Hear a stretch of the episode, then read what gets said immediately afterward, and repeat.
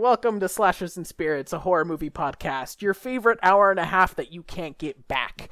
In this show, Kim and I, longtime horror fans, show movies to AJ, who hated the genre until just recently. I'm Aaron. I'm AJ. I'm Kim. And it's also tradition that we drink heavily throughout the movie. So to keep us on track, we have our designated driver and podcast editor, Molly. Say hi, Molly. Hi, Molly. Yay, there we go. All right. Um, we're back for another one. Another Wednesday has come, and more alcohol has been consumed on a weeknight once again. yes.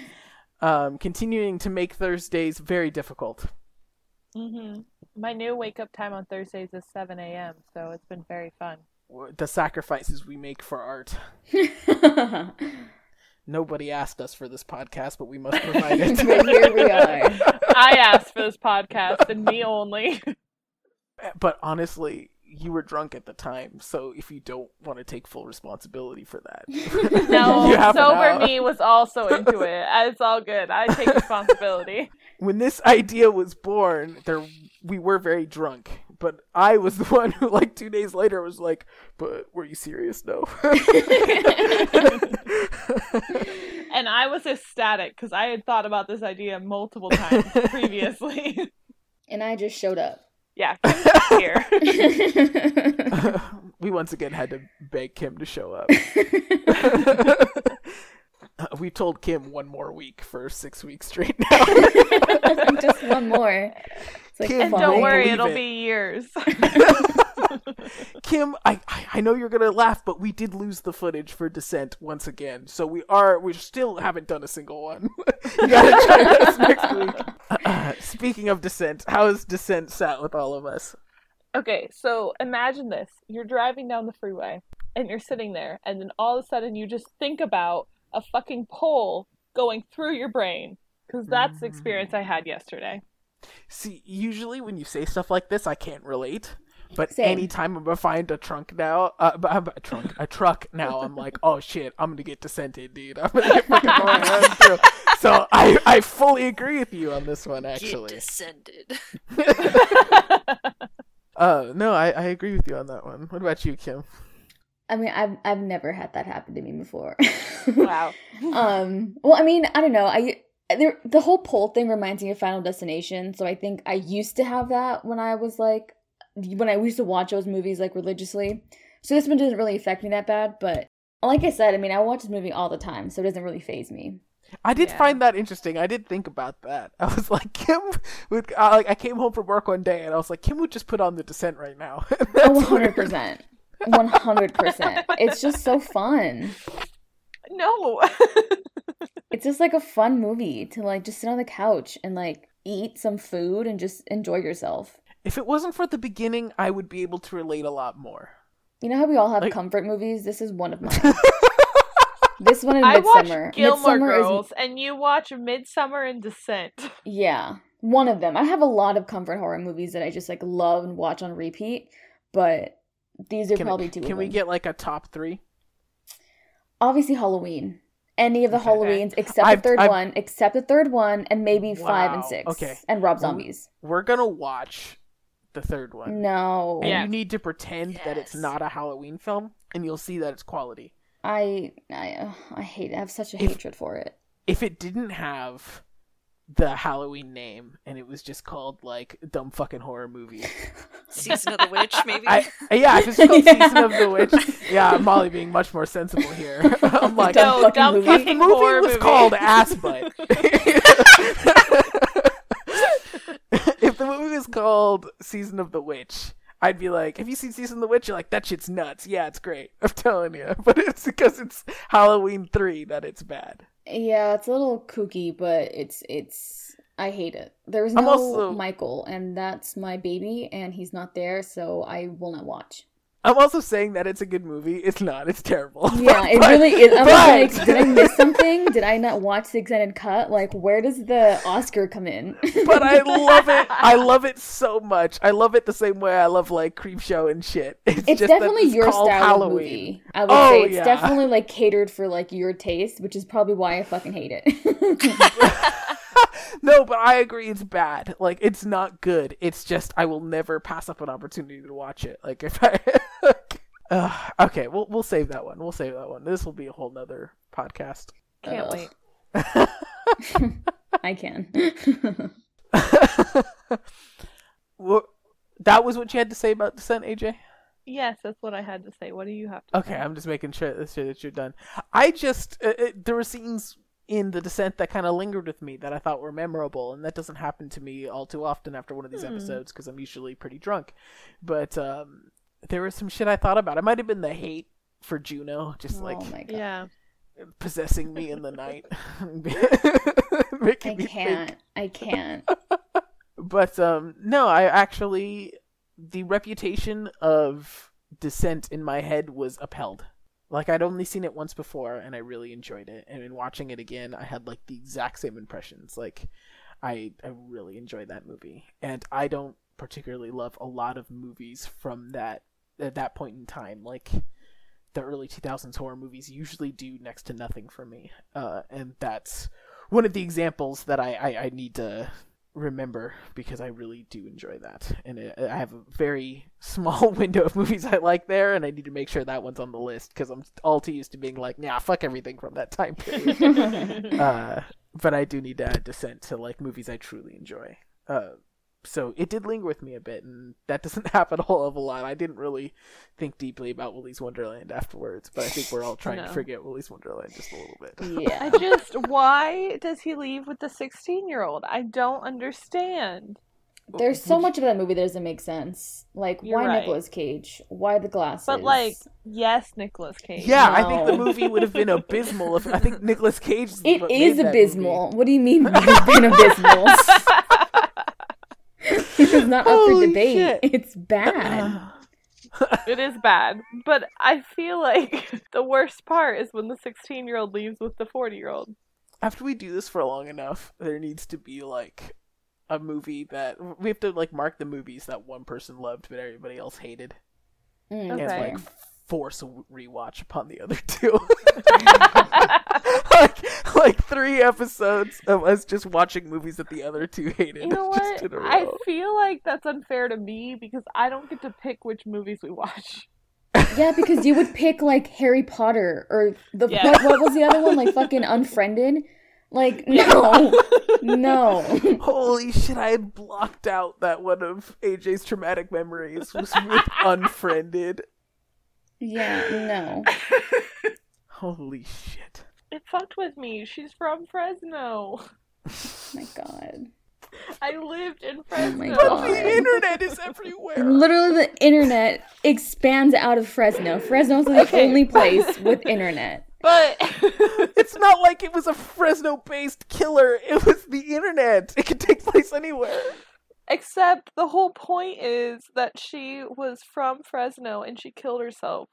And then she haunted everyone's ass Through, Okay. through Facebook, through Facebook and Skype, through Facebook. and YouTube.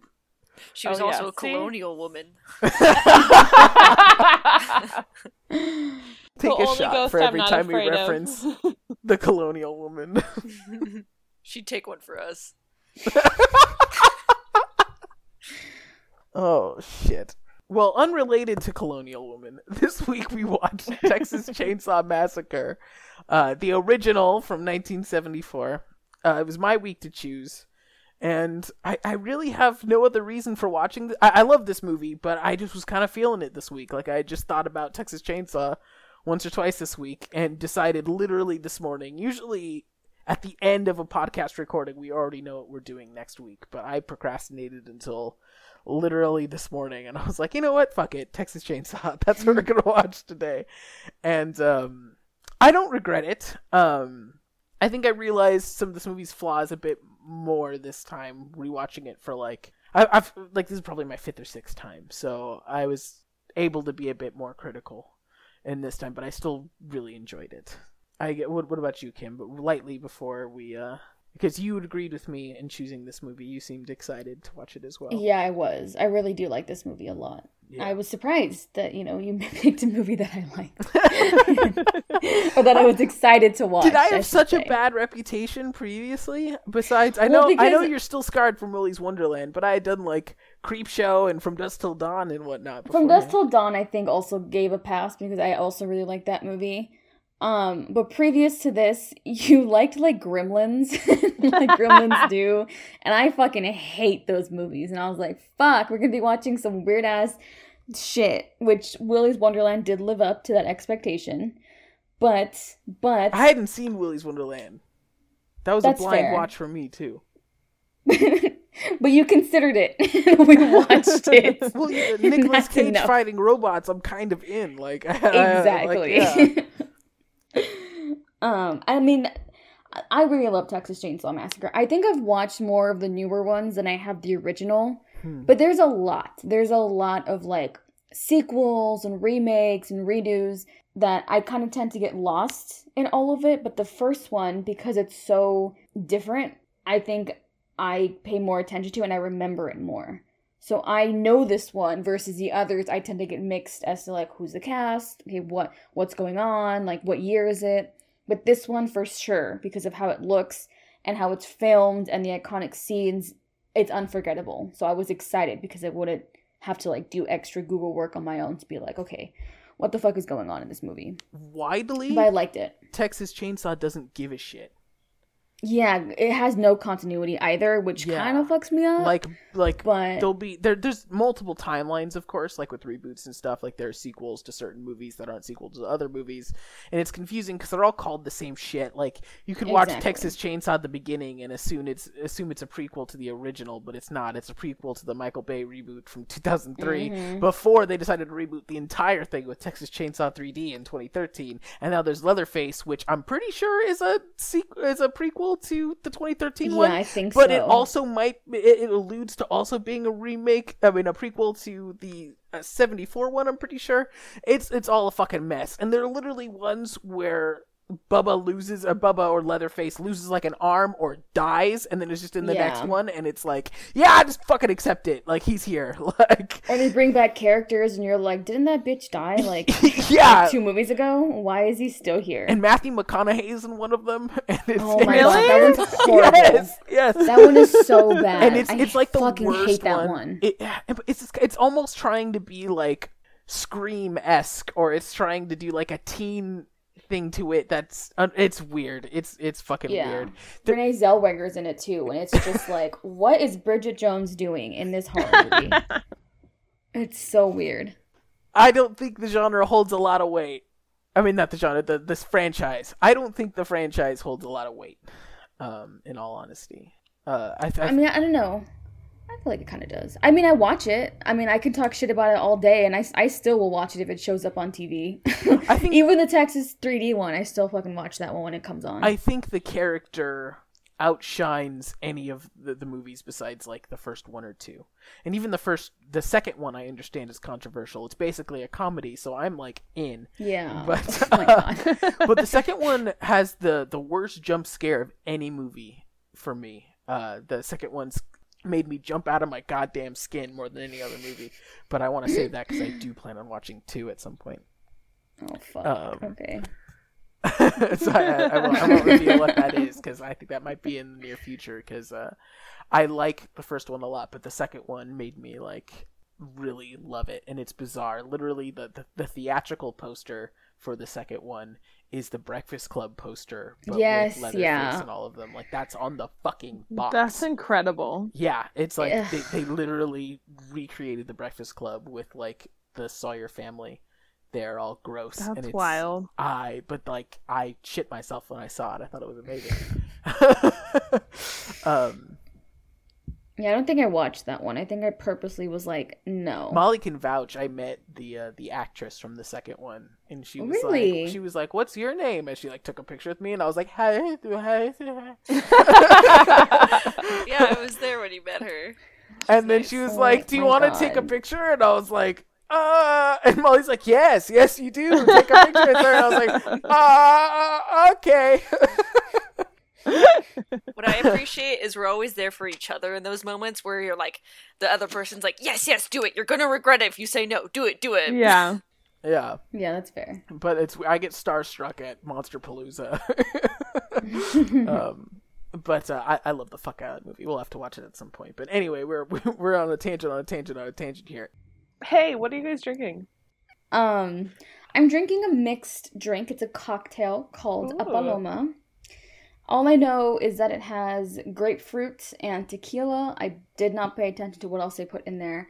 Um, but I'm drinking it and it's good. Where did you get this drink that you don't know what's in it? Yeah, is Um, it canned? Like, No, I ordered it from House of Wings, which is like a place nearby where I live. They do like their drinks to go. House Okay. of Wings. I've always entered that bathroom and like winked at myself because I'm hammered. You know, like I've never been. In that, I've never been in that bathroom and been like normal. I've always been in that bathroom and be like, oh fuck, dude.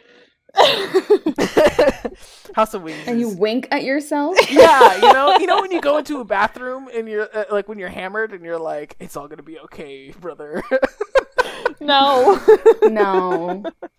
You've never done that? Been drunk at like a party or like at a bar and you're in the bathroom and you're like, that's when you realize you're like, oh shit, dude. I'll like look at myself in the mirror and like Yeah. be like, "Oh my god, wow, I look so good." Yeah. And then I'll go back outside. I don't I don't typically I mean I tell myself that you're okay, but I don't wink at myself. That's what I, I mean. mean, I don't that's hate on what myself. I, don't like want to fuck myself in the mirror. I mean. No, that's not Aaron. what Like, I mean. a I definitely, far. I definitely mean more like what AJ was saying, where it's like you're gonna be all right, or, Kind of pump yourself up. or it's like, hey, you're fucked up, you know, like that kind of stuff. You're checking uh, in with yourself. Yeah, we're doing a little check-in. Okay, so so Kim's drinking from House of Wings. Aaron, what are you drinking? Um, I'm having a Space Dust IPA. It's uh really strong and really good. AJ, what are you drinking? Thank you, Molly. I I'm love the drinking silence. Smirnoff. Um, I had some with lemonade, and then I had some with orange juice because I ran out of lemonade. But uh, that's what I'm drinking. Nice and simple. Some vodka. You know, just keeping it normal. Normal, normal Wednesday night. Normal Wednesday night with the vodka. Yeah. It's not a bottle of wine this week. Well, I have to wake up at 7 a.m. tomorrow, so I can't drink a whole bottle of wine. Except I still stand by the vodka's worse than the bottle of wine. Yeah, I definitely feel drunker than I feel like I did when I had a bottle of wine. And how much? Wait, how how much vodka have you had in comparison? I think I've had three drinks. Okay. Last week I did four, but I ran out of mixers this week, so I would have done four, but I don't have anything else to mix with it. I see. You're not going straight from the bottle. No, that's way too much. I just got to see what I can encourage. You know, how much I can get away with. you know what? The fact that you and I have gone drink by drink, but you've drank beer and I've drank vodka is a little rude, and I think you can't push too hard. We we usually do pretty well. I don't think any of us, neither of us, come out on top when we go head to head. We both lose. That's that's what we've learned more than anything. Nobody wins. There's just two losers at the end of the night. Yeah. I for sure lost on St. Patrick's Day. yeah, but I'm. but uh, St. Patrick's Day's a little hazy, so who really won? You know. You drank more. I just somehow lost, and I still don't know really what how that happened. How'd I do in beer pong? Was it good? No, Hmm. you're the reason we all lost. I see. Well, that makes sense. Every team um, that you I- were on lost. But I, but I like touched the cup every time, pretty much. I just never made it in, if Oh, I remember yeah, correctly, same. right? I see. Okay, so I, you know, I failed, but I, I didn't fail too horribly. You never ended up under the table, at least. That's good. Okay, so so this movie, AJ. Oh wait, before wait before we ask AJ what she thought of the movie, do you think Kim that AJ liked the movie or not? Um, I don't know. I mean, she didn't like Descent, so my respect for her is going low. So I'm gonna say no. All right, Kim has opted for the AJ never had taste anyway approach. exactly. You took the words out of my mouth. I- I'm going to say that AJ has taste, but this was not hers. AJ? um, I don't know if I like this movie or not. It was I think it has respect in being the slasher that it is and the, how early it is. I liked the end, I guess, but it took me a while to get there. I think we should also mention that this is the first slasher in Slashers and Spirits history. Hell yeah! Yeah! Welcome to episode nine. And we have a slasher. the first slasher in Slashers and Spirits. Until then, it's been Spirits and Spirits, or um, entire bottles of wine and spirits. Only twice. All right, so um, I guess we'll go into Texas Chainsaw then. Um, Yeah. The movie opens with this like title sequence where they it's like a description of events to come, I guess, kind of like a news report, and there's a narrator talking about basically these five kids that suffered this horrible fate. And I really love the intro to this movie. I think it's like I, I really like the narrator and the the opening. hmm You would I agree? agree. Yeah, I like it. It makes it feel like it's real because it does. It, what it does say on the screen, like it makes it seem as if this was an actual event that happened in a very like simple way. Yeah. And I think it, it does that really cleverly, especially with how it marketed it during the time period in the seventies, like seventy four. It did a really great job of also marketing it as like this is based on a true story, and people really ate that shit up. I think the narrator does a lot for it too, like uh, more than just the opening text. Like in some weird way, I think the narrator really is kind of unsettling in the way that it gets told. You know, it's almost indifferent. yeah, the way he talks. Yeah. Um, we should also mention that uh, you'd you'd said 1974, so this is pre even Halloween, which is considered Mhm. like the start of the slasher genre in, in many people's books. What did you think, AJ? Um, about the beginning. Yeah.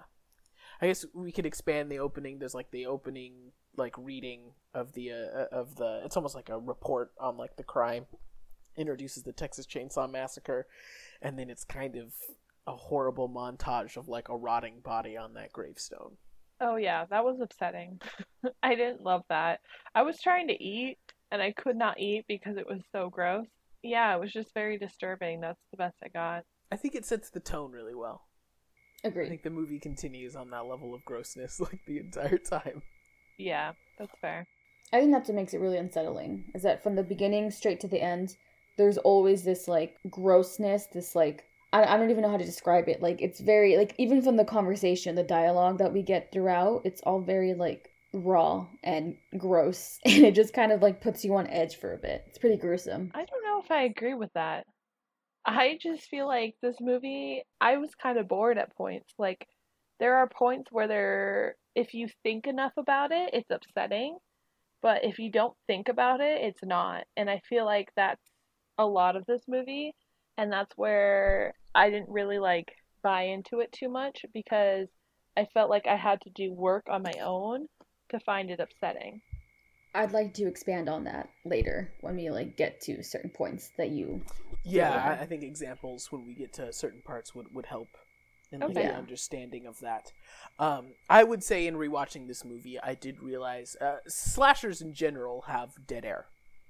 Like Mhm. it, it's just gonna happen, and I find often a slasher's merit lies in how good its dead air is. Like Scream's a good example. There's not a ton of shit that happens in like the first hour of Scream, but it remains interesting the entire time. I think in many cases, yeah, they're just trying to hit that hour and a half, and I think Texas Chainsaw in particular probably could lose 20 minutes in as conceptually, you know. Uh, I, I but I I'm not gonna hold that all too much against it because the genre is full of that. Like there's even a little bit of fat that could be cut from some of the most beloved slashers, in my opinion. Yeah. No, I, I agree. I also think a lot of movies try to set up, not like, I suppose, parts of the plot so you can give a shit about the characters and you can, like, know their names and find interactions between them so you care about them as they're getting picked off. I think that it was trying to do that in some ways in the beginning when we were just getting all those shots of, like, them in the car, but some of the other dead air was kind of i guess it's just for the sake of dialogue maybe Mhm. I, I I would agree that some stuff can get cut off from a lot of movies, but um, this one did have a lot of like random spots where I was like, did you really have to include this in the final I, cut? I feel like to some degree that that's also an effect of repeat watches, and that when you watch something for the first time, your suspense level is just like higher. Yeah. Not necessarily for Texas Chainsaw in particular, but like other movies, you know, like when you watch it for the first time, you might be more concerned through parts, whereas someone that's watched it before is like, ah, doesn't this person die being getting their head crushed in the shower? like, get in the fucking shower already. like, Yeah. you know? Yeah, I, I definitely get impatient because I'm like, what the fuck is he? I came to see people get killed, um, and all this extra stuff, I already know it. Can we move on? I just want to get straight to like the good parts. So I definitely get impatient with it. Yeah, and that and like I think that's there's a certain separation and a certain magic that like watching a slasher for the first time has that really can't be repeated. Yeah. When you just Yeah, because the other Texas chainsaws, I I think if I'm, you know, remembering correctly, um, kind of takes that dead air out and kind of has more of like Mhm. a gore and like that th- those kind of sequences. There's more kills, there's more goriness to it. Where I think this one waits and holds it towards the end. And for some reason I find it to be more compelling in this one. Maybe it's because it's like the build up, maybe it's because there's like you know something's going to happen, but you don't know when and you get pieces of it, but you don't get the full effect till later, then maybe it works better. Where in the newer like 2000 ones, um, it's it's a bit more like okay, we know the story. Can we just get to the murders, the killing? I could not have said it better myself. Like this one has the element of like surprise to it. Whereas if you go to see a Texas Chainsaw remake, you're like, when's Leatherface gonna come out and pull a Mhm. chainsaw? And in this one, you really don't know what to expect because you haven't seen that. And It's his introduction, yeah. yeah, and and uh, I have notes about his introduction and how much I I love how he gets introduced. And a lot of the remakes of this movie and, and later sequels were introduced in like the post Saw era. Mm-hmm. So there's a lot of like, how disgusting can we have this be? You know, Yeah. there's You certainly know- a lot of disgusting stuff in this one, but it's used sparingly, and it's the movie's really not that gory. It's a lot of alluded to gore, whereas in in the sequel it was like, okay, can we pull out his intestines like a fucking magician? It's Yeah, like keep pulling them literally. out, you know. yeah. What were you gonna say, So- AJ? I'm sorry. I think I saw the 2013 one, and I Mm. wonder if that's affected my opinion of it. Because I feel like what I saw previously was like disturbing, and this didn't feel as disturbing, but maybe that's because there's less gore. The Texas Chainsaw Chainsaw 3D. I don't. You watched it with me. I feel like it was the 3D I did. one. Yeah, you showed it to me. We did? yeah, you and I watched it. Um, Was it not this one? Because I it feel wasn't like this one because I remember we were like, "Oh shit, that's not the right one." I, I I'll, I'll spoil the 2013 one because it sucks. Like in, in it does. my It's opinion. really bad. and it ends with like the final girl being like, "Yo, did you know we're related?" Yes. right. Yeah, that happened. Okay. Yeah, that shit sucked in my opinion. It was yeah, it was really bad. I didn't say I, didn't like liked it. but I do think that maybe the difference is that like I saw this really gory version of this movie that had like a different ending. And so, I mean, I think the ending is good. I liked the ending the best. But I think maybe like if when I thought about it, like I said earlier, when I thought about it, it was scary. But when I was just watching it, it didn't scare me. And I wonder if that's affected by the 2013 one. This one definitely would seem tamer in comparison, you know, as far as what they're able to get away with gore wise and Yeah. whatnot. But this movie fucking haunts me. Like this movie scares the shit out of me. But I, that's definitely like more of a me thing than anything, you know. Like this movie fucks with me personally. Yeah, no, I, I I agree. The 2013 one was very. I didn't find it scary or overly gory, but again, that's also me, which I do watch a lot of gore movies anyway. But I- this one, I don't know. I think it's a bit more clever with how it goes about being unsettling without being upfront about it. And I think when movies can do that, be unsettling without literally just showing you essentially torture porn and like stuff like that, that makes it so much better. The first time I saw Texas Chainsaw 3D, I was too young to get into Texas Chainsaw 3D. so I went to see another movie and then snuck in and then sat in the chair and realized I don't fucking have 3D glasses for this movie. Oh my god. so I sat and I watched the entire movie blurry as shit. The whole That's time. incredible. The whole time because I didn't want to see the movie I'd actually bought the ticket for. It was like something's really dumb. Like I like I was not interested in it at all and I was like all right, I'd rather watch blurry fucking Texas Chainsaw than what I went to mm-hmm. see. but yeah, I, I've seen it since, and that movie is that's a piece that that's something. the huh? plot is weird. Yeah. It's just not good. And it I think they they made it I mean, granted like yes, the women were dressed here a bit more scantily clad as well, but it was the 70s, so I feel like it fits more with the time period and the heat and the location where I think later on in the older movies like you just didn't have to make the actresses look like that. Like you really didn't have to make them look like that, like dress that way. I think that also bothers me. It gives me like I don't want to say that Friday the the Thirteenth has the same vibe, but like it very much is like overly sexualized without being sexualized, and it just kind of turns me off. And I think 2013 also had that a lot, where like her titties were out for no fucking reason, Yeah. and it's like why? What what does this have to do with anything else? There's something about like the nudity in like Friday the Thirteenth in like the '80s where it's like, oh shit, like there's a bit of nudity in this, holy shit, and then in like the remake in like 2009, it's like this is the 20th titty shot in this movie, and it's just it's just starting to seem gross. It's overkill. you know, hundred percent. it just it, it, I I totally agree. Like there technically should be no difference. They're just as sleazy when you think about it, I guess. But there's something about the 2000 ones where it's like this is just getting weird. Like, Yeah, and it's like, and you're doing this on purpose. like, at least the 74, like, I can justify a bit because of the conditions that they were put in, like the cast, the actual actresses, which, I mean, I can get to that later. But, like, the heat, it was for the sake of the heat and to emulate the time period. So I don't put too much of it being as sleazy, which maybe it was. But mm, the 2000s, you don't have to make him look like that. Like she can wear regular jeans and a regular shirt. Her titties don't have to be out like that for no reason. if I remember Please. anything from of like the 2003 remake, the it was Jessica Biel, is that what you're saying, right? Yeah, Um, Jessica Biel. That one. There's like 20 minutes of that movie that are of like the sheriff of the town putting their faces in the dirt and they're just like their faces in the dirt and they're drooling all over themselves and their noses are running and they just keep mashing their heads in the dirt and they're just getting more and more disgusting and I just remember being like why are they doing this this is so gross It's unnecessary. and everybody's sweaty that whole movie too. Everyone's sweaty in this movie too, but it, it's it's more like oh they had no choice. Like they filmed in a hot environment. These people are naturally sweaty. Whereas in, in the remake, it was like did they really keep pouring sweat on these human beings in between shots? This is disgusting. Well, I don't know. I feel like this movie maybe just gets away with it better, but like the natural lighting and the way that it, their dialogue and acting is almost like improv. Like it's bad, but it's improv that almost makes it a bit more believable. Even the dirtiness, like they're on a road trip in the heat in Texas in the 70s.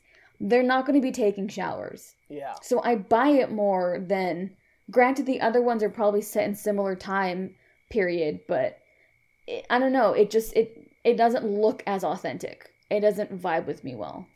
So it, th- there's the in- intro text and narration, and then they show uh, the corpses uh, in the graveyard, and that's kind of the catalyst of the movie. Is they very clearly defiled some graves and posed these corpses in horrible ways out in the graveyard.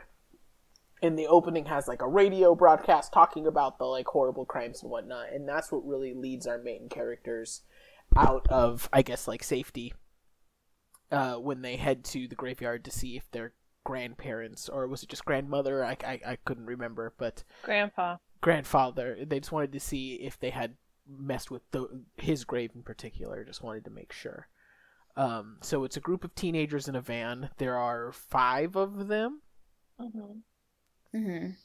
Yes, because there are the two couples and then Franklin.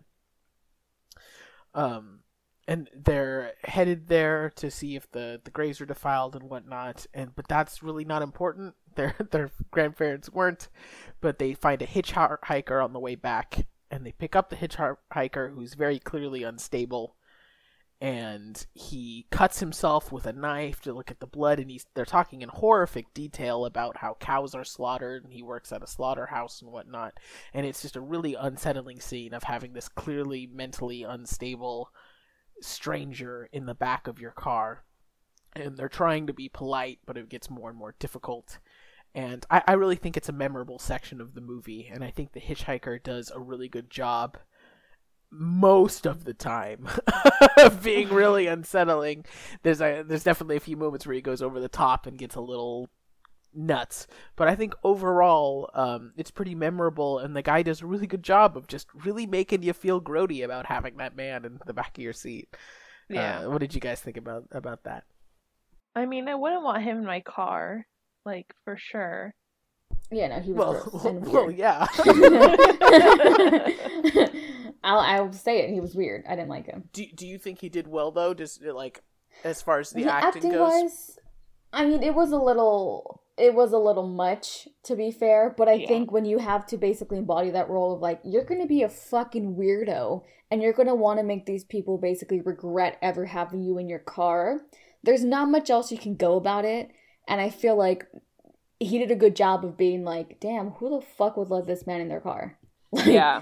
you know what I mean? And I, I, yeah, he was a bit much, but I would rather he overact and it works for the movie than underact and it just kind of like tones it down. I think this movie has a lot of overacting in some of the dialogue, so I think it kind of fits with the overall vibe of how the movie kind of gets brought out. Um, so I, I think it works. I think it works. Yeah, I, I don't think he overacts like the whole time. hmm I think he does a good job of like not being. I, I feel like he's almost more realistically crazy, where he's just kind of like unstable and odd, and not like the typical like psychopath. Like he doesn't get in the car and he's like, "Oh, I'm gonna stab you." He does a lot of like weird shit in between that makes you really wonder how how if he's all there or not. You know? Yeah. Yeah. There was a genuineness of like, this man really doesn't think he's weird, but he's definitely weird. I think that's the best way to put it. He doesn't think he's weird. yeah. uh like it, and that's pretty clear it's it's very clearly normal life and like reality to him um but yeah I, I think i think he does pretty well and i think it's it's a pretty memorable section it, um i think also it's probably the first example of this doesn't have to be quite as long as it is you know Yeah. um but i feel as far as dead air goes in this movie or scenes that go for too long i would rather have more hitchhiker than some of the stuff we get later Yeah. The conversation they had about slaughterhouses is one of the things I was talking about. How it's like, it's really unsettling, like, to hear hmm basically them talking about, like, what goes on in slaughterhouse and how they kill the animals and, like, things like that. Like, it was very much like, that's disgusting and that's gross, but that's the point. I think the conversation wasn't meant to have any sort of meaning. It was just to make you feel icky and make you feel like, damn, he's talking about that shit for way too long. Like, I I feel what like, was your name again? I feel it kind of has parallels to the way that like the Sawyer family treats people. Like mm-hmm.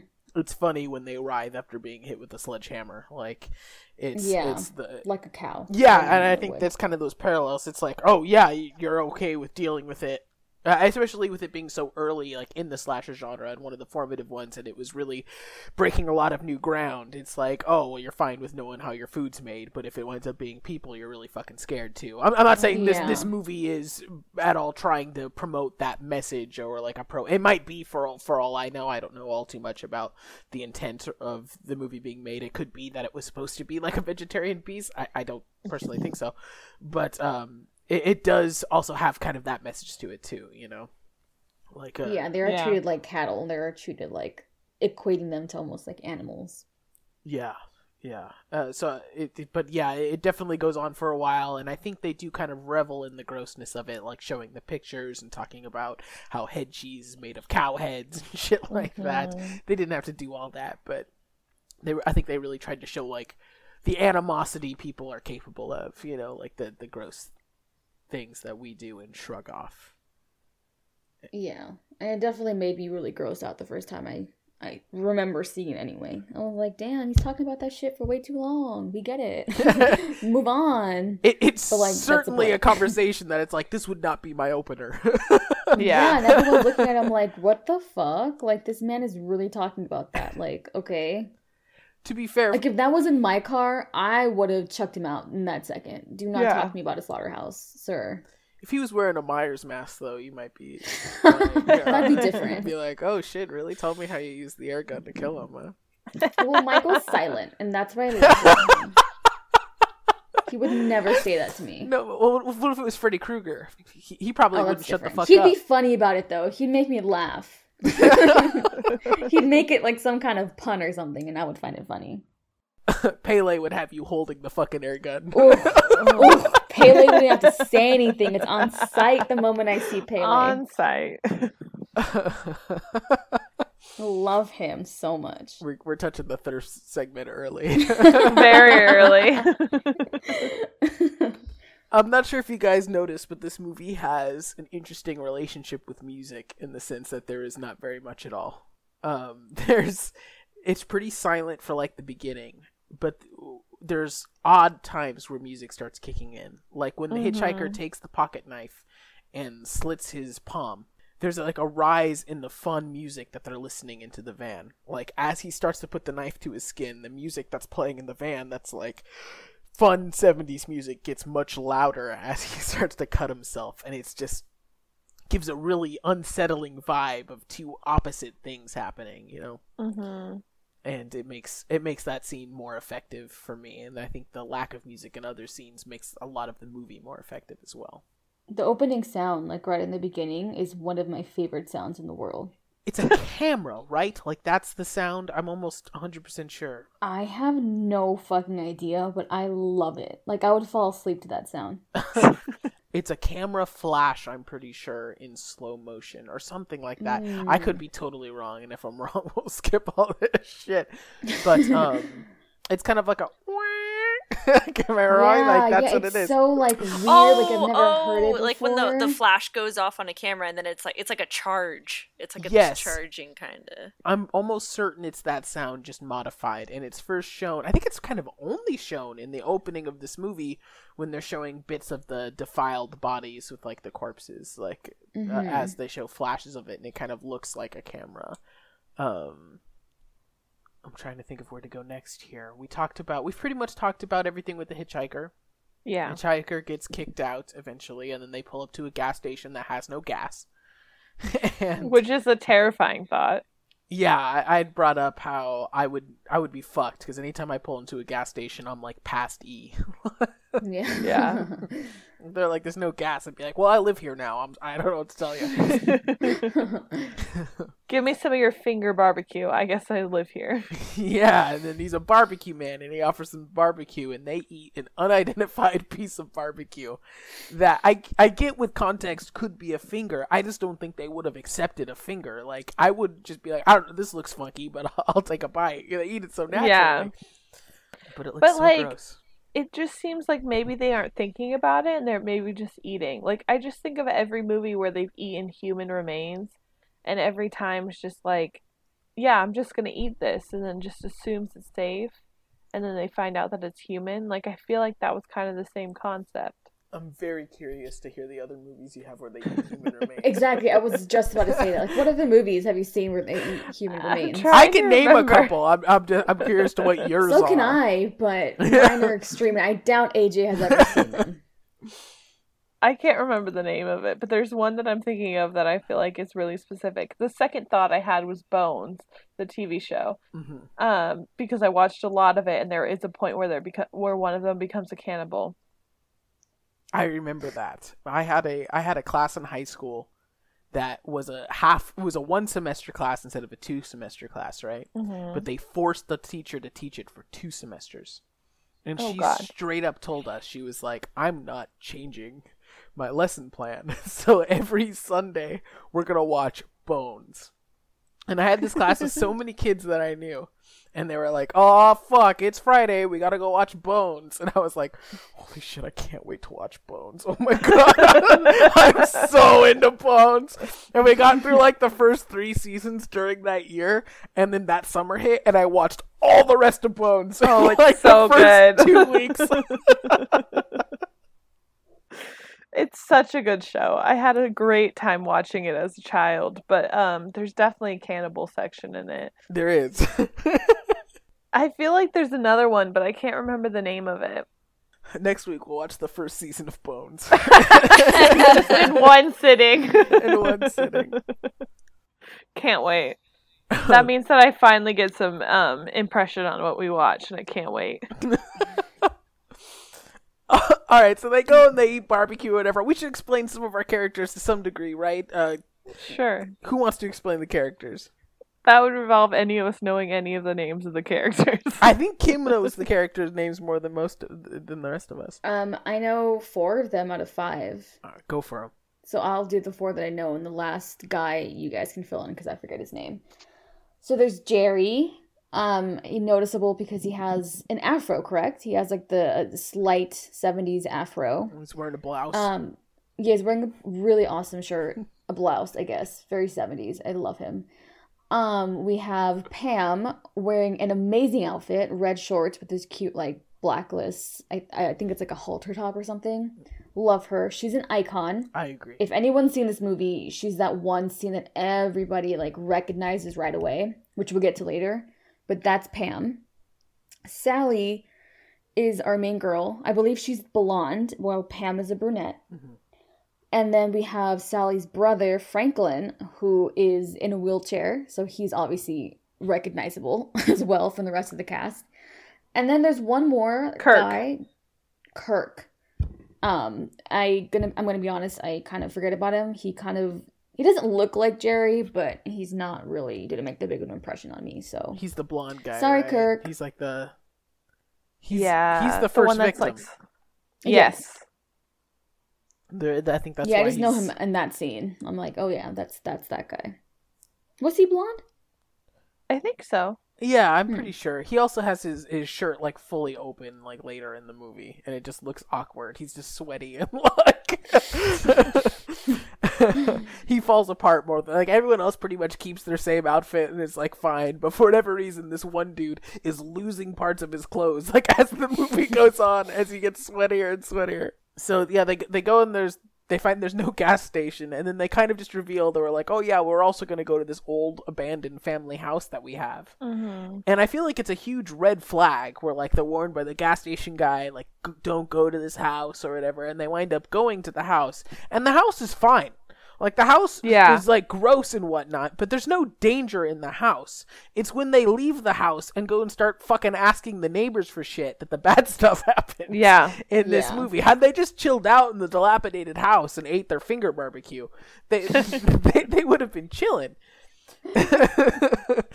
but instead they had to go look for a swimming hole and shit. And I and I have a note that um, Franklin, uh, he's the character in a wheelchair, and it, it- it's not s- super relevant to the plot um, that that he's in a wheelchair. It, I guess it does for like an interesting horror element where it's like someone that can't necessarily run away quickly. you know, like I feel Yeah. that sounds so terrible, but it, it, it's what I mean. It's a lack of mobility in a horror situation that's that's bad that that's that's scary but he clearly can't go to uh the swimming hole that's like nearby the abandoned house and that's where people pretty much asked to go and he's like oh it's just between those two sheds and you'll be able to go there him telling people to go through those two sheds didn't end well. Like none of them found a No. swimming hole at all. They all found this No. terrible place with the terrible chainsaw man. So if Franklin just like wasn't a dipshit and could describe where the watering hole was a little better, everyone might be. Everyone would have lived. Yeah, if he was like, "Oh shit, it's actually the opposite of those two sheds," they might be chilling still. You know, Leatherface would be in there fucking making a bone sofa, and no one would have complained. You know, I thought I that they were gonna die because of the mark that was left on the van. Mhm. Um, I thought that that was gonna be what led to their death. Was that they pissed off this hitchhiker and he left a mark, and now Leatherface was gonna murder them. Like that's how I thought this movie was gonna go. And you're right. If he had just given better directions, this whole movie wouldn't have happened. Yeah, you know, uh, it's I, I couldn't agree more. Like, and they they do kind of go nowhere with that blood mark, you know, and I think that might be Yeah. another example of fillers when they kick they kick the hitchhiker out of the car. He wipes his hand and makes some kind of gross marking on the van, and they they, they bring it up so often, and nothing ever really happens of it, um, because it's not like. Leatherface went to them because of that. They kind of knocked on Leatherface's door. Not kind of knocked on Leatherface's door. they did full knock on- inside. Yeah, they went in his walked room. inside and was like, "Whoa, what's what's this place?" But I guess that's that's kind of where the movie really begins. Is they they're at their shitty abandoned house, and then they decide to go swimming and go up and knock on Leatherface's door, and that's really when things get introduced. They knock on the door, and the place is seemingly abandoned. He walks through a doorway, and then Leatherface comes out of nowhere. Not even in necessarily like a jump scare fashion. Like the dude walks through the door. There's no music cue. There's Mm-hmm. no big scary sound effect. Leatherface just like kind of does a grunt and slaps him with a hammer, and it comes out of nowhere. Uh, and I think it's it's super effective. That scares the fuck out of me way more than if they were to play a big sound cue and have him cut him into Yeah. three pieces. Just the sudden reality of it with no flair, just this dude whacks him with a hammer, it scares the shit out of me. It's so fast, but also so gruesome because he's like he's on the floor and he's still like basically seizing, and it's so like I don't know. It just it's gross to see. That's one of my like uh I, I had talked previously, I think in the last one about how um losing a limb or uh, amputation just like fucks with me really bad.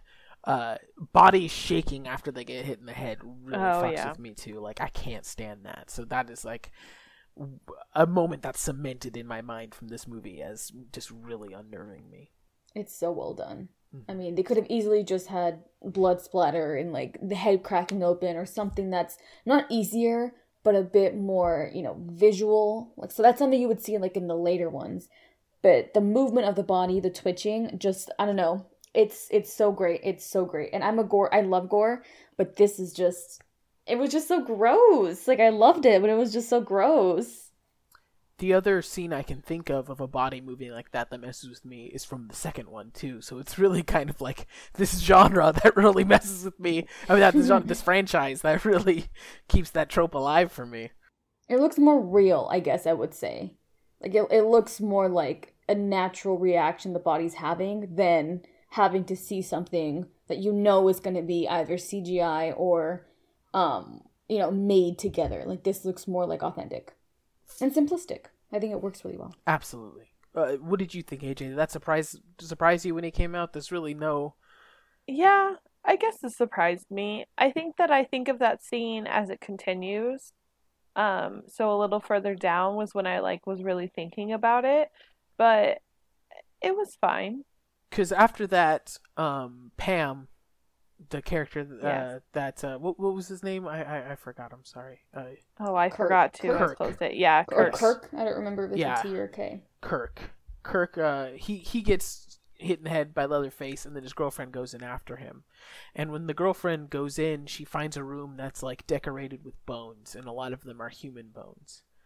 Uh, and there's honestly, I think, some fantastic set design with Mhm. having like the Yeah. couch made of bones and uh, a lot of the bone decor. I, I think is really well designed and, and really creepy looking. But by the time that happens, you're expecting like a Leatherface type thing. Whereas in with Kirk's Mhm. death, they had really never alluded to this place being odd uh, uh, or scary any more than it's just kind of in the middle of nowhere. It was like there there was no real oh something weird is going on here. You know, it just kind of comes out of nowhere. And then with the second kill, they really lean into that, which I think is great because the shock is already gone, and you can go into like the more gruesome, scary stuff. And that's where I wonder if I was kind of ruined by seeing um, one of these takes before because I knew what his face looked like. Like I knew that he had what basically like a human face mask thing. And I wasn't shocked by that. And I wonder if I had seen this movie without any of that, if that had scared me more. I'm sure it would have. I mean, if you if you were unaware of who Leatherface was, uh, it, he's a pretty horrific concept. Yeah. Yeah. And he looks amazing. Like scary but amazing. I love his mask. I think it's so cool and well done. I have uh, I have written here that uh, they're they're, they're looking at all the, the human remains and stuff. They're looking at the, the skull couch and there's so many feathers and animal bones everywhere. And I'm looking at these human skulls and I'm like, ugh. And then they show the cracked turtle shell with no turtle in it, and I was like, no, this bastard. no. Not the turtle. Not the turtle. I was like, hell no, he's gone too far this time. Yeah. The feathers fucked with me in that similar way. Yeah. I didn't like all the feathers. I was very upset by the idea of all the feathers.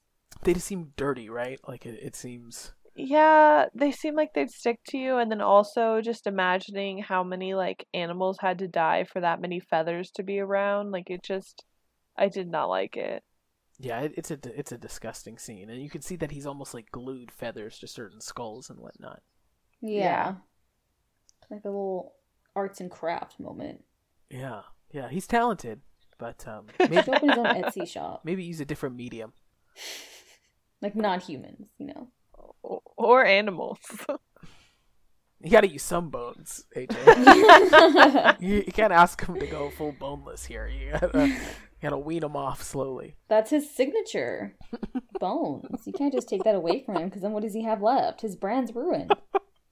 Oh. He's a businessman. Sacrifices must be made for his art. Oh god! Like like like our sacrifices must be done. We must get drunk on Wednesdays for our art. Exactly. Very So He similar. also must kill animals for his art. just animals, not the humans. Mm, I think there's some humans Eh, Kim's cool with yeah. leaving.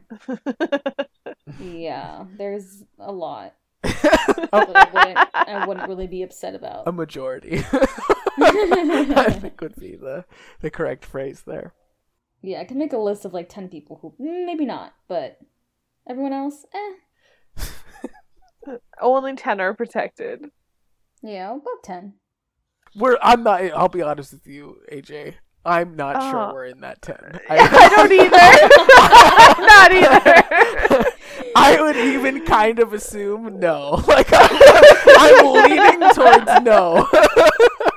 it seems like a really small list. Like I just I know my friend Zach is on it, but I don't know if we are. Yeah, Zach is definitely on it. He's like number 8. Do you notice the, the lack of the lack of like comforting phrases? Here? No. she's not like she's like, oh yeah, I mean, you're right on the money. Probably not on that list. The weird part was she Yeah, could take twenty people. She just no, but she, chose, chose 10. 10. Like she could have chose a hundred. She could It have chose any to- amount. It was up to fifty, but she decided to keep it to the top ten. Yeah. Any more than that, it's excessive. you know? it's excessive. then it's not exclusive. Then it's just like everyone's gonna be on the list. What's the point? if she brings if she brings twenty people, she won't have enough bones for her bone couch. I like his craftsmanship. What can I say? I appreciate good work when I see it. It's an original. Made with love. But after after Kirk gets slapped with a hammer, he gets hammer slapped real good. Um, then comes Pam's death, which is perhaps the most iconic in my opinion. Uh, her getting she she walks in and finds Leatherface, and then there's one of the most memorable scenes for me. is when she runs out of the door and Leatherface comes and Mhm. grabs her and pulls her back in. hmm There's nothing supernatural about it. There's no superhuman strength in it. It's just really somebody grabbing somebody and stopping them going through. And Yeah. I, I feel like that's super weird in its realism and it's it it messes with me. And and uh, Leatherface isn't in shape or anything. You know, he he's just a guy. Mhm. and it there's something so human about the way he grabs her and pulls her in and everything that I think adds a lot to it. Like Jason or Freddy picking somebody up and putting them on a meat hook is one thing. Some dude just doing it is another, you know? Yeah.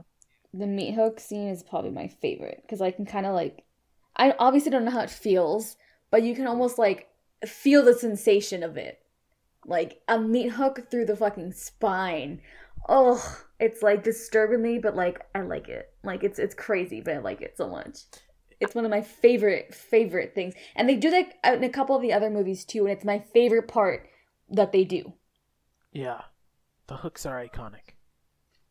I mean, I think painful. that that's where I had to think about it. I had to think, what would it feel like for me to be stabbed by this hook versus just being like afraid of it going to happen? Like, I don't know why, but for something about the way that this film plays out, it makes me think more about like, oh, if I was in that situation, what would it feel like versus just like, oh my God, how horrific would that be to feel it?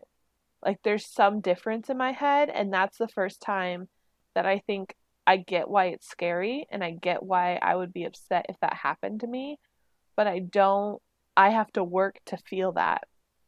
I, I think the horror in that scene comes from like uh, getting hit in the head with a hammer and dying isn't necessarily as horrifying as being alive knowing something's terrible, even more terrible, is going to happen to you as you sit there, having your body being essentially ruined by being s- sat on a hook. And then we've also haven't mentioned how while she's sitting there being hung, Mhm. she he takes a chainsaw to her boyfriend and Yeah. looks like cuts her cuts his head off, or at least cuts him from like shoulder level Yeah. And it's just like I, I can see why that's where it kind of sunk in for you like what an awful situation it would be because it's like not only are you defenseless and hopeless but you also got to watch this person who you know and love be cut into two pieces Yeah.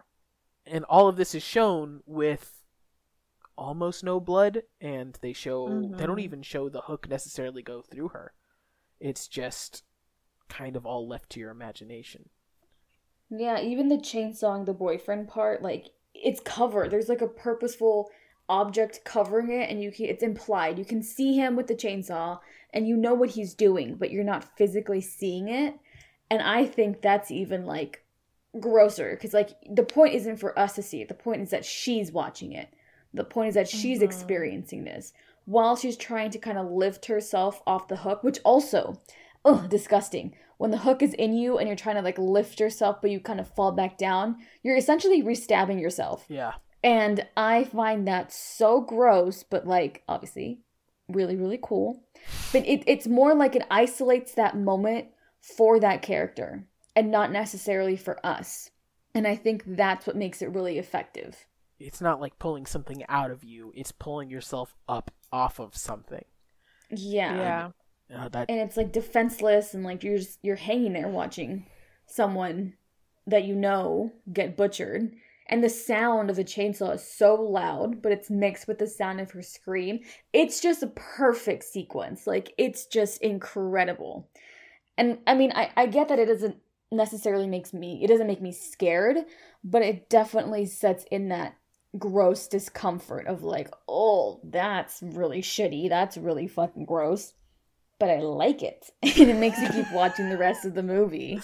see that scene to me is scarier than like all of the grudge like Mm. that that uh, it, it triggers something in me that makes me just shiver like i just i, I really enjoyed that scene but it, it's the it- it's what makes that movie scary to me even though it's not like conventionally scary it, it has sat with me and and fucked with me more than other movies No, I agree. The disturbing disturbing things like this affect me more than like cheap pop outs and like jump scares and stuff like that. Those kind of are just like in my in my opinion, easy things to do in a scary movie to quote unquote scare people. But this, I think the disturbance of it is a bit more that lingers with you for longer than the quick lapse of oh my god, that popped out and it got really scary and got really loud and then I'm over it. Yeah, So I think there's a difference in how to ha- go about it. I mean, I get that. That makes sense to me, but for some reason it just didn't ring the same Hmm. way. Interesting. I, I, I, and I get it too. It, it certainly is tame due to some uh, like modern standards to some degree, and I, and I can, I can totally get that. There's also he he laughs. At least it sounds like he laughs when pulling her back into the house and stuff like that, and that that really gets to me too. I think it's more of like he enjoys it. But what really affected me was after it might be after he kills um Jerry, but I don't think so. I think it's after he kills Pam. He kills Pam, kind of looks at what he's done and then kind of cowers in the other room. Do you remember that? Like he's like clearly stressed. He sits down, he kind of like rubs his face and is like he, he gives Oh, almost yeah. the illusion of like, "Oh, this is bad," you know? Yeah, yeah. And I think that is really scary to me too, because he had just horribly brutalized and murdered two people, but then he sits down and is afraid of clearly some other force. You know, like Mhm. he, he knows he's gonna have to pay the piper in some direction, and to see that little bit of humanity in something so inhuman. Uh, makes me shiver just a little bit. it's it's really it's really creepy and i think they kind of slowly adapt kind of a malicious innocence to Leatherface. You know, you you start seeing him. It might be other movies affecting me too, but I kind of see him as like a child ripping the legs off of an ant. You know. Oh, 100%. I think that's 100% his characterization. Like, he's not the sole villain in this. He's not the main baddie, I guess. Mhm. Not bad bitch, but you know what I mean. Like, bad person in this. There, there is definitely something that pushes him and drives him to do this, which we find later on. And that continues throughout the movie as well. Throughout the franchise, I'm yeah, sorry. yeah. As well. I also have written it's just an odd little note, but he wears a tie in the beginning, and something about He's a professional. something about the coherence to put on a tie before you go and make wants to look bone nice. furniture scares me a little bit. you know what I mean? It's it's like he's not a complete savage. He wears a tie. He's a gentleman. I respect that. I respect the drip, and I love it. uh, anything else about this section of the movie? I guess we're talking Kirk and Pam's death. Mm, I think we're good Yeah. on this end. All The movie's pretty short, so you know we're covering, Yeah. covering a good amount of it. Especially because kind of leading into this movie being short, I feel the next 20 minutes are widely filler. Yes. Yeah. We get a whole lot of the remaining three characters shouting for the first two dead characters, and then the third character dies, and then it's Jerry, the guy with the afro, dies, and he dies. Uh, he gets leather faced with a hammer, right? Isn't that pretty much it? He just. Uh, I'm trying to remember Jerry's death, actually. He finds Pam in the freezer. He goes in and he finds Oh Pam yeah. who's was hooked but never really killed and is still alive in the freezer and then he gets sledgehammered in the head very similar to the way they talk about sledgehammering cows Mm-hmm. um, early on uh, but honestly his death is looking for the other two showing up and getting sledgehammered like there's really nothing super iconic about it i guess unless you consider Pam in the fridge. Oh, so it is, you know, he finds Pam in the freezer and then hits her, and then that's when he has his moment where he looks His moment, and, yeah. and whatnot. It's after killing Jerry. But then we still have our final girl of Sally and Franklin, in Franklin. the wheelchair. And the next 20 minutes of the movie is them in the dark going, Jerry! Jerry! um, and it's that it's the part I feel could be cut the most. Would- It was Yeah. a lot, yeah. They had definitely they, none of these characters got a whole lot of characterization, but I feel like they left us with two of the most uninteresting ones. Personally, Yeah. That's fair. Kip. Yeah, yeah, no, I mean, I agree. I mean, I have a soft spot for Sally just because I I like. I mean, obviously, we find out later she has, you know, she stays on for longer than obviously Franklin, Mhm. but um, I I just love her. I don't know, maybe because she's like her scream is amazing, Mhm. and I love all the scenes she's in. I think she portrays the final girl very well. Um, so I have a soft spot for her. But as far as personality, if you ask me, like, what about her besides being the main victim or the longest victim in this movie? There's not much I can say about her. I like her pants. But other, than that, other than that, you know, she's not memorable as an individual aside from the role she plays in this movie. Until she's the final girl, she has next to nothing Yeah. going for her. She has that trope really well for her, but there's not much in terms of personality. Where I guess that kind of also fits into the whole slasher genre, which is widely considered to have started with Halloween, kind of not being quite formed yet, where the final girl's supposed to be the one you know the most about and the one you sympathize for the most. Uh, or at least that's typically the trope, you know? Yeah, and I mean, this one also, like, I don't want to spoil the ending, but the ending. We're, we're getting near Um, there. We're getting near there. Yeah, that's also there. important to the trope, too, because that carries on into Halloween as well. And it, it kind of changes how that trope plays out. Yeah. Um so I have that there's a lot of basically dead air listed here on my notes um, as they're looking for Jerry. And then the dead air gets cut pretty seriously when while they're looking for the other two, Leatherface comes out of nowhere in a pretty good jump scare moment that I believe Yeah. scared AJ. It for sure scared me. Uh, and there's a little bit of a sound cue for this one. This one is more of a traditional jump scare than some of the earlier ones, but I felt like it had earned it at that point. hmm Um, and he just goes to town on Franklin with that chainsaw, and he basically. Well, I say this, I say it's like in my head, I'm like, oh, and it's really gross. He like sticks the chainsaw on him and like pulls it down and shit. When really all it is is like his silhouette getting chainsawed and a little bit of blood Yeah. hitting. But I think it just shows to how effective the filmmaking is. Where in my head, I was like, oh, this uh, Franklin gets brutalized. you know? Yeah, no, I, I I like that the scenes are very much like you know what's happening, but you don't see it. It's a bit more, oh, like not risque, but it, it does make it gives you that visualization without giving it to you, and it makes it a bit more like frightening than being upfront about it, like it has in the other two death scenes. it's like and it's also the dark, so it sets the tone a bit better. Mhm. Um, yeah, it's like you can imagine worse than what they can show you. exactly, exactly. Do And you? you don't need to see skin flailing in order for it to be something that you can think of in your head. Mhm. A a hundred percent. Uh, do you agree with that, AJ? I don't know. I feel like I I got scared by him showing up for sure. I think that this was the most effective death for me, but I think that I don't know. Maybe I've just become so used to seeing such gruesome death that like it doesn't fuck with me as much as I think it fucks with you guys. Hmm. That's interesting. That's interesting. It's it's uh, and I I, I totally see your point. You know, uh, it's it's it's interesting to me that the two that have seen more are affected Yeah. by less. Yeah, you I know what also mean? think that's interesting. it's like we've seen maybe that's what it is is we've seen so much that the idea of it being kind of left up to us is worse you know Yeah. uh that that's really interesting so after franklin dies and he gets chainsawed we get a really long chase scene between sally and Leatherface. Really long. and it includes her jumping out of multiple windows which i thought for the nickel this movie was made for looked half dis- half decent right Yeah. Yeah, no, definitely. It was pretty cool. Yeah, and she's kind of. Um, I, I think she's pretty badass with it. I, I do agree it goes on for a little too long. What did you guys think? Yeah. Yeah, but I mean, I'm I'm not mad about it either. I I like the chase scenes. You know, they they become very uh, like a staple of slashers from then on, having like a chase scene. Maybe not that long, but it definitely solidified itself as like a portion of us like that gets input into a lot of slasher movies moving forward.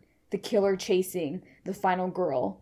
Um, and I, I- I think it's just incredible how this became like the blueprint for that. Definitely, and there's not a lot of music either. It's it's pretty much the sound screams and chainsaws. And I love that. I do too. I think it, it makes it gross and real. Exactly. I think the realism in this, not just from like the way they use sounds to just exist as sounds and not have any background and not have any, you know, soundtrack put in in the back makes it feel more realistic. And I think it adds to the moment where everything else is silent, but obviously the chainsaw. You're experiencing it the way that she is, mm-hmm. hearing it. And I think that is pretty pretty cool. Granted, maybe they didn't have the money to put in music. Like, obviously, this was the 70s. Maybe it was definitely on a very low budget movie. But I think, regardless of that, if they if this was the intention or not, I think it works really well for the tone of the movie overall. I feel like in the 70s, right, if you're to show them like Halloween and Texas Chainsaw, right, like back to back, both of them would be appalling, I guess. but uh, Texas Chainsaw has a grittiness and like realness to it, and Halloween has much more of a, I guess, like fun element or a, a, a like Halloween vibe that's trying to like pull the essence of a scary holiday and and put it into it. It's still a home invasion movie and it's still a serial killer, but there's it's much less real feeling than Texas Chainsaw is. There's a certain awkward grace to Leatherface running through brambles that are very clearly uncomfortable to run through. You know, he's Yeah. he's not just mowing through them. They're- clearly like an obstacle. you know? Yeah, it's definitely the way they set it up looks more authentic than being on like a basic set where you can tell things are kind of put there for the convenience of the actors more so like no. And I mean that that actually did happen in terms of production, which you know maybe we'll talk about later. um, they did really want authenticity for a lot of the things, whether it's because they couldn't afford to have a set or not, but um, they had a lot of authenticity in how things were produced and how things were made and what the actors actually had to do to produce that sort of authenticity. So um, I think it works well because it is done that way. It looks real and raw because it is done that way. So I think it really adds to that as an audience member and obviously a horror fan to see something like that because it, it, it does make it seem like it's taking place in real time before your eyes and you're watching something actually unfold in real time as opposed to like obviously having a production system and editing and blah blah blah blah. So I think that's pretty cool element to it as well. There's never a scene through Leatherface's mask with breathing as he's watching in the distance or Mhm. anything. You know, it, it, it Mhm. never it never suspends that disbelief. It's just happening. And I, I think Yeah. I think that's maybe why it gets us a bit more, is we're used to seeing something much more produced and much more commercial, whereas in this feels realistic in its shittiness in some ways. Yeah, no, definitely. I think the low budget worked in its favor really well. Sally eventually runs back to the gas station they went to originally with the creepy guy that didn't have any gas. So it was Yes. officially it was just a station. Uh, she, she arrives at the barbecue hut and she goes to the guy and is like, "Oh, there's someone trying to kill me. Help me, help me." And he's like, "Oh, I'll be right back. I'm going to pull the car around and we'll go drive to somewhere with a phone." And then he essentially is like, "Oh, sorry. I'm going to I'm going to tie you up and and uh, take you away. And she tries to defend herself by pulling out a knife. And then the gas station owner. Did they ever say his name? I, I'm sure no, he I has don't a think name. so. Um, Is he is he not the correct me if I'm wrong, is he not the dad of the family? I believe he's is. in late. He's in later movies and plays a wider role, but in this one, I'm not sure they. They- because his name is um Drayton Sawyer. Yes. So I think the Sawyer I think implies that he is the dad of the family. Yeah. Yeah. Um, but that's kind of like the twist, isn't it? Is that Yeah, y- yeah. you think he he might be some salvation, uh, but he winds up just turning them into the rest of the family. Um, she it pulls out a knife, but then our buddy takes a broom and just takes the broom and pokes her out. with it a couple of times, and she drops the knife. And then he beats her with the broom kind of lightly until she falls asleep, and then he puts her in, in the side of a car. I like that you said falls asleep instead of knocked out. That's kind of what it was, though. Like she, she was just tired, you know. She's she's done. it was calming. It calmed her down enough to fall asleep. And then, uh, yeah, she's so she, she's taking a nap in the passenger seat, uh, with a bag over her head, and he's poking her awkwardly with the broom handle for most of the drive back up to the Sawyer house. And uh, my favorite was I was watching the scene and I was like, oh, okay, he's like, you know, hitting her while she's down. This is going on for a while. Yeah, he's still kind of fucking with her with that stick, huh? Yeah, that's weird. And then it ends, and AJ just goes, "What?" oh, that shit was so good. That was me for most of this movie. It was just kind of like something would end, and I was just like, "What?"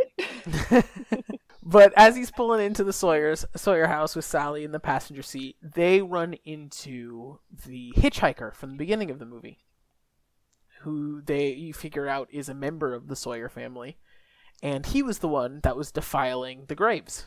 And uh, uh what was his name again? What Sawyer? Um, Um, Nubin, Nubbins. Nubbins. Nubbin. I, I, something, tells, something tells me it's not Nubbin. I'm sorry. It says Nubbin online. It says Does it Nubbin. really? yeah. Nubbin Sawyer. Edwin Neal, aka Nubbin Sawyer. Oh. Nubbins. No, that's the that. Wait, that's the hitchhiker. Yes, yes. yes, Nubbins. that's the hitchhiker. I was talking about the the dad. Oh, the dad. The dad's Drayton Drayton. Sawyer. Drayton. Okay, I was like, you did not say Nubbins. Like when you said when you said Drayton earlier, you did not say Nubbins. Um, What's bizarre is I'm on the, the Wikipedia entry for him right now, and under known relatives, it doesn't have a list. It just says "see family," and it's like, yeah, that's why I'm fucking looking here. Um, so they find Nubbins as he's returning home, and uh, he's like, "They almost found you. They know you're defiling graves, you idiot," and kind of scolds him.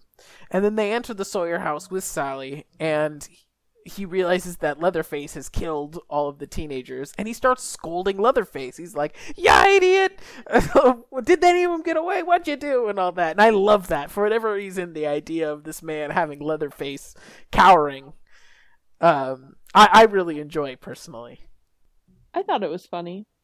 Yeah, um I definitely I mean in that sense, like seeing him cower to me was more I guess very sad. See, I don't see Leatherface as a particularly frightening character in the same way that I would see like well, Michael's not frightening to me, but you know what I mean. Like he doesn't embody fear to me in the sense that those characters are are supposed to. I feel the fact that he acts that way makes it seem more like I mean sad. Like I want to give him a hug. Like he seems like he hates living in that place. and his I he's just very he seems like really sweet and like he doesn't AJ want wants to do give this. him a better home. I want to give him a hug. He doesn't deserve to be there because they're fucking mean to him.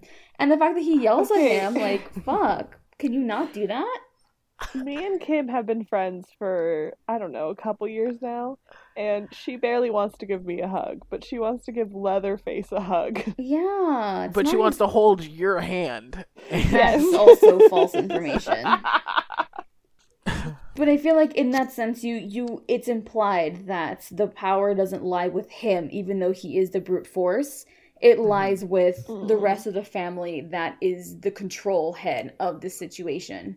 He's not doing it out of his own accord necessarily. Maybe maybe there is some intention on his part, but I think it's implied that they're the ones, specifically the father and probably the grandfather, which we get introduced to in a second after that, um, are the figureheads that kind of lead the family, as opposed to what we thought was Leatherface himself being almost like a vigilante on his own accord, killing Yeah. people for the sake of killing people. I. What the fuck is the grandfather? He's wearing a mask, I believe, if I'm not mistaken. That's I- like an I- old man mask. I think it's a very no. I I- I believe he's supposed to be an old man, but it just doesn't. But that old? How old? I, I Is he a okay, vampire? What the I've fuck? always I've always been under the impression that he's alive, right? Like, and it might be other movies that give me that knowledge, but while watching this movie, there is no evidence that that man is alive. No, there's That's no fair. evidence that he's alive. So I don't think he is. We're, we're a little ahead of ourselves. Let, let, let's get here real quick, real quick. Okay. Um, so uh, we've also gotten we're having two long episodes in a row. We're getting too we're getting comfortable now. Um, so uh, the gas station owner, whose name I forgot for the third time in this episode, comes in and starts yelling at Nubbins, who I will never forget his name. Uh, he starts yelling at, at Nubbins Sawyer and Leatherface. And um, is like scolding them, and there's a part I love where earlier um, Leatherface cuts down a door, the front door, to get to Sally, and he looks and he goes, "You ruined the door! you damn fool! You ruined the door!" It's my favorite. Um, but um, oh, uh, did I already ask? I, I might have already. Did the gas station guy being with the family surprise you at all, AJ? No. I saw it coming. Okay, fair enough. But I don't know if that's because I've seen this movie before. I feel like every Texas Chainsaw has the movie of you thought the good guy in the beginning was good, but he's with Mama and his friends, right? Am I wrong? remember, yeah, because I remember seeing the girl in the last time, like the other version I watched. I remember being like, "Oh no, that guy's not helpful either," and being shocked by it. So like this time, I wasn't shocked by it. It's like a trope of the the series, I think. Yeah, that makes sense. Um, but then we have pretty much the dinner scene where they all eat dinner together, and it's probably the most iconic portion of the movie. Mm-hmm. i- Is the dinner scene and how long it goes. First of all, Leatherface is, and I don't know what to call the mask, but a lot of the like toys and collectibles refer to that look as his pretty woman look. Yeah. Um, and- Wait, before this happens, they take Grandpa downstairs yes, and they cut Sally's finger and they put it in Grandpa's mouth and have Grandpa. Grandpa, it seems Oh, like he is sucked his alive! finger. he was he was living Yeah. for the suck. He was he living for the suck. finger, and that's why I don't understand what the fuck is he because I can't tell if he's alive or not. But he sucks her finger. He only lives for the suck. That's it. The sucking's the only thing that makes him feel alive. It is pretty disturbing, though. Um, there's somebody important that plays Grandpa, right? Kim, am I Oh. wrong? Um, Um, his name. John Dugan. Yeah, Dugan. He's Ah. a Nubbin. Melvin. There's what's it? What's important about that? There's something important. He's about 81 years old. He's been in the other um Texas Chainsaw. Yeah. He wa he was in the 3D version um as well. I seem to remember the guy, the guy that played Grandpa, being like a writer or somebody like. I guess I guess not. I can't find anything on it. What I can find is this interesting thing. Grandpa, now 137 years old in Texas. Chainsaw Massacre 2. That's so he is beyond Mm. ancient, but he's most certainly alive. in, okay. in that maybe it's the finger sucking that keeps him alive. It's the blood. He's a vampire.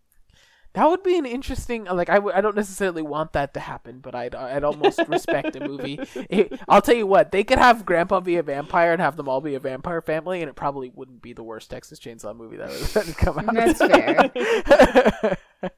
but yeah, but there, there's some good finger, some finger licking times that go on. And then they sit at the table, and basically Sally screams at this table for a long time. Mhm. Um, and that's really all that happens, but it is really iconic. Some of the headlamps around there, are, th- are those um, oh yeah, those are upsetting. those are like a direct reference to who's the serial killer again? It's it's is it Gein or Gacy? yes, Ed Gein. it's Gein, right? Yeah, Mhm. uh, Gein who had made lampshades out of human skin. Not quite that horrific, like including you know the eyebrows and shit, if I remember correctly, but certainly human skin furniture, and that, that that's almost a direct call to that, right?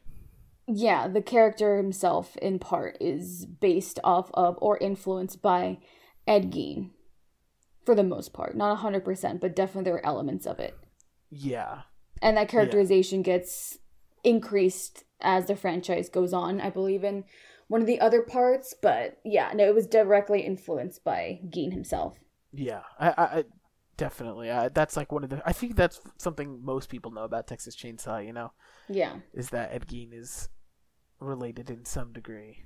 Uh, but I mean, what what else is there to say? Uh, Kim, could you help describe the dinner scene to some degree? Um, I mean, it's one of it's very almost chaotic to a degree. Like there's there's a lot of like yelling and screaming, obviously, on Sally's end. Um, I mean, I'd be screaming too if all these people were like hounding her and yelling at her. I mean, I mean, it introduces us to the fact that there is, in a sense, a family that is taking part in this, and it's implied, or I'm not, I don't remember if it's directly said or if it's just implied, um, that they they they're cannibals. They eat people. Yes, Oh, it's implied. Yeah, but it definitely is like, in a way, he's heavily just the cook. implied. Is is said a lot. Yeah, like they're Yeah. they're cannibals. They eat people, and this is what they do. Is when they find travelers, um, uh, they essentially use them as means of food. and so this wasn't a coincidence that these guys ended up here, and you can see that by the way they have Sally kind of. Was she on the table, right? Or was she sitting? She's sitting. Pam She's was on the table, right? They uh, yes, I bel Um, I'm not 100 percent There's sure. no like body on the table. Yeah. Yeah, I believe it's Pam's body is on the table. And it kind of almost like the way you would set a table when you're having like a feast, you would have like the main course in the middle of the table, and that's kind of how they have her. Um, so in that way, it's it's kind of implied, and also the blood sucking is another part of the implication um, that they eat people, and we love that. We love cannibalism. they also show that Drayton Sawyer, the the gas station guy, isn't necessarily into all of the killing. Uh, he says that like he can't tolerate the killing, and he doesn't enjoy the killing. He hates that they enjoy the killing so much. He's just the cook. And then in the beginning of the movie, when they first pull up to the gas station, he's like, "Oh, don't go up there. Like, come on, you don't want to go up there. Just get out of here." Um, Yeah. and and it makes me. he also tells him to wait for gas. I'm not sure if he actually had gas or whatever, but part of me likes to think that he was really like, "Oh, come on, you guys are too young. Get out of here. Like, I don't, I don't want to, Mm-hmm. I don't want to watch you guys go." I, I'm not saying he's a good guy, but I think that some of his get out of there in the beginning might have actually been genuine. Like there's a Did guys- reluctance, I guess. Did you get that as well, or am I looking too far Yeah, into that? I think so. I think that was kind of the vibe I got. I think it's just interesting how his character changes throughout the franchise because in later films he's portrayed as the one that's like the main head honcho Yeah. of the family. Where I think here it's more so like, yeah, I'm just a cook. I'm I'm here to like support the family as opposed to being the one who's pushing it. he says a line that I think sums it up really well, where he's like, "Life's full of shit you don't want to do," or something like that. He's like, Mhm. "Sometimes you there's things you got to do even if you don't wanna," or something like that. Yeah. There's some good shots in that dinner scene um, that stand out. There's like really close ups of the of her of Sally's bloodshot eyeball and shit like that that I feel Oh, are, yeah. Mhm. are pretty effective. Uh, it's a lot of really fast cuts of her screaming and crying, and I think you you put it best, Kim, when you said cha- chaos, like chaotic. Like it's it's certainly chaotic and a lot of like sensory overload. Like you just want out of there. Yeah. Especially because like other scenes have been quiet, like we've kind of mentioned. It hasn't been super overfueled with sound. and then that one that that that scene gets real crazy and then they they decide to kill sally but they want grandpa to have the honor because grandpa had been the best killer when he was younger apparently but he's also 137 so he can't even hold the hammer And they're- Mhm. he's they keep missing but you can see that the, he keeps missing his swings or like he kind of drops the hammer on her head instead of like swinging it just kind of like he it loses his grip and it falls on her head and she is bleeding a little bit like it does hit her Yeah. semi decently a couple of times. But I don't know, there's probably like a good seven or eight swings, right? Yeah. Yeah. No, there's a lot of swings that don't like get the impact that needs to hit for her to die. Yeah, But but, it's tries. it's it just it, it it contributes to the chaos. There's just eight minutes, if so, if Yeah. that, you know, like it's it's really dark. It's probably one of my favorites, aside from the Pam killing scene. Um, it's probably one of my favorites, just because it's there's so much chaos happening, and it's it's like it's all built to this moment. Everything else has kind of been built towards seeing Leatherface, and now it's it's more so not the explanation, but the action portion that we've kind of been waiting to see. And I mean, poor Sally is just like screaming and I'm like, what's gonna happen to this girl? Like she's going through a lot. I would have given up a long time ago. I would have been like, you know what, fucking eat me. like fuck it. no, you'd have been like, Bub, I'm gonna get you out of here. Honestly, yeah, I'd be like, I'm gonna raise you besties." as my own. I'm like, don't yell at him. It's not his fault. don't yell at him. what, He's a what pretty sweetheart, and I stand by that. Skin mask and everything. I'm like, you know what? Let's go. oh god. So eventually, uh, what what really contributes to Sally breaking free? I'm trying to remember. She just kind of shoves him off. Like uh, she's just Yeah. screaming, and she just like Oh no. Um Nubbins tries to take the hammer and do it himself, so he releases her. Yes, he lets go of her for a second, and she takes a she makes a run, a run for it. Mm-hmm.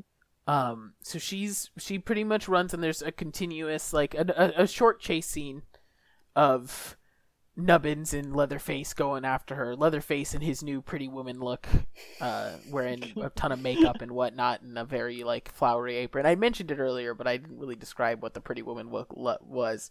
But his he most of the movie he has his classic like Leatherface and yellow apron or whatever and tie and whatnot or maybe it's not yellow I, mean, I think it's yellow in the later movies and it's like tan in this first one but um and then he he's very very much wearing makeup and a woman's face in the second part and it's almost like he got dressed up for dinner you know Mm-hmm. that's always the way I've kind of interpreted it. and It's Yeah.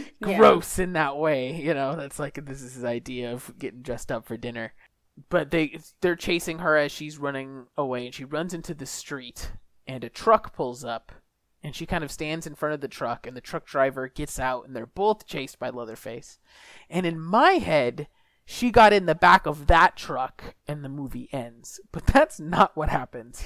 They're No. both both the truck driver and her are running from Leatherface and then a third car comes up. She blocks that third car, jumps in the back of the third car, and leaves the truck driver, and we never figure out what happens to that fucking truck driver. No, Mhm. he fucking dies. A She's hundred like, percent, better he you than dies. me.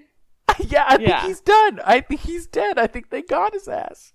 Yeah, no, definitely. Kinda funny. Obviously, I am shortening an incredible scene and Yeah. really making light of it because there's a lot that happens. When they run out, the truck driver, I totally forgot to mention, just runs over Nubbins. And Oh it's- yeah. and it's a it's a great scene of Nubbins just getting obliterated by this truck. And uh Leatherface continues to chase her, the other car pulls up, and then Leatherface falls over and cuts his own leg with the chainsaw, and that was that's what really ends the chase. Because he's Mhm. he's limping at like the end of it. Yeah, that scene where he cuts himself with the chainsaw is really upsetting to me. Really? Yeah, I don't like the idea of cutting myself with a chainsaw. Is it similar to uh, Kim's thing where you're upset that he was being bullied by his family and now he his? No, it's not that much sympathetic. It's just for some reason the idea of like accidentally falling and cutting yourself with a chainsaw seems way too close to home. And I'm like, that sounds terrifying. I don't Way want too that close to, happen. home. As a clumsy Yeah. person- as- holding a chainsaw and running with Dude. it as it's as it's on. Okay, AJ's but I, clumsy.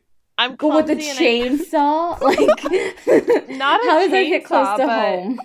I used to carry it was like a it, it was supposed to cut like um plants back, but it's basically as sharp as a chainsaw and I really could have fallen and hurt myself with it and I used to carry that shit all the time. So it just feels a little too realistic that I could fall and hurt myself and cut myself with a chainsaw. Accidental injuries AJ can relate to. yes.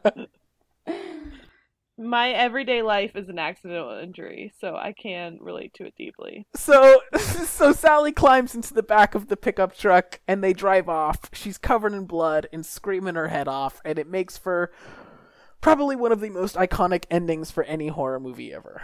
And then Bubba has his chainsaw tantrum where he just spins the chainsaw and screams and yells and it's just all crescendos to me for like a, a super satisfying ending. Yes, it's iconic. The ending is amazing. It ended beautifully.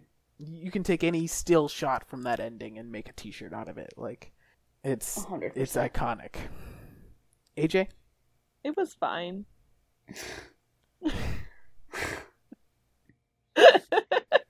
It was fine. I'm, I don't know. I just thought it, the whole movie was fine. That's the best I got. I mean, yeah. is there anything that stood out to you in particular is there anything that surprised you I mean, he cut himself with a chainsaw. That was pretty upsetting. But for the most part, it was mostly all pretty fine. all right well give me your your favorite segment then I think maybe the dinner scene was my favorite segment. Or I thought that the point where um oh what's her name?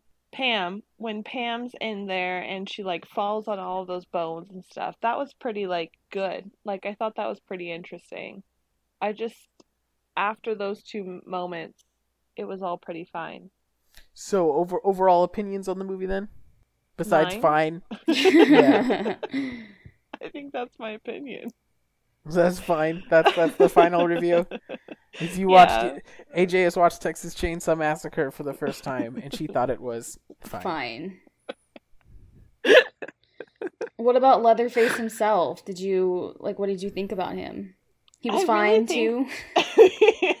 I really think that I ruined this by watching the remake because I feel like yeah, I mean, he was he was okay.